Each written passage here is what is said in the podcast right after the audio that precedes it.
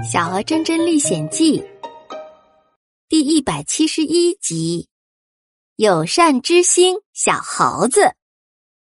小动物们还在你一言我一语的七嘴八舌议论着，就看见黄鹿爷爷拄着拐棍儿，迈着缓慢而有力的步伐走到了草坪的中间。真真看了看四周，悄悄地说：“看起来，大家。”都很尊敬黄鹿爷爷呀，小猴子说：“是啊，大家都很喜欢黄鹿爷爷，他什么事情都知道，还经常帮小动物解决问题，他可是很有智慧的呀。”特特忙说：“看样子黄鹿爷爷不光会帮你包扎腿哦，他的本领还很大呢。”在一边的小兔子也跟着用力的点头：“嗯嗯，是啊。”大家窃窃私语，就听见黄鹿爷爷清了清喉咙：“嗯嗯嗯，呃，这个大家都安静一下啊，呃，听我说了。”他说完之后，大家都安静了下来。黄鹿爷爷看了看四周，继续说：“呃，这个，呃，今天呀，是我们森林的花朝节赏花日啊。”呃，我要宣布一个特别的决定，那就是从今年开始，呃，我们就在每一年的这一天都举办一个特别的仪式，要为森林选出一位友善之星，呃，为他送上我们最美的礼物。动物们一听，又开始议论了。爱小声说：“哇，友善之星，会是谁那么幸运呀？”兔兔也说：“嗯嗯，这是个看起来很不错的荣誉。”哎，小猴子觉得十分好奇。那最美的礼物是什么呢？小林社也低声说：“一定很特别。”大家还在七嘴八舌的讨论呢。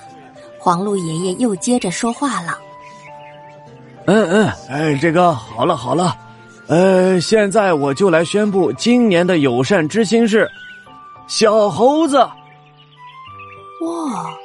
小动物的群里发出了惊叹声。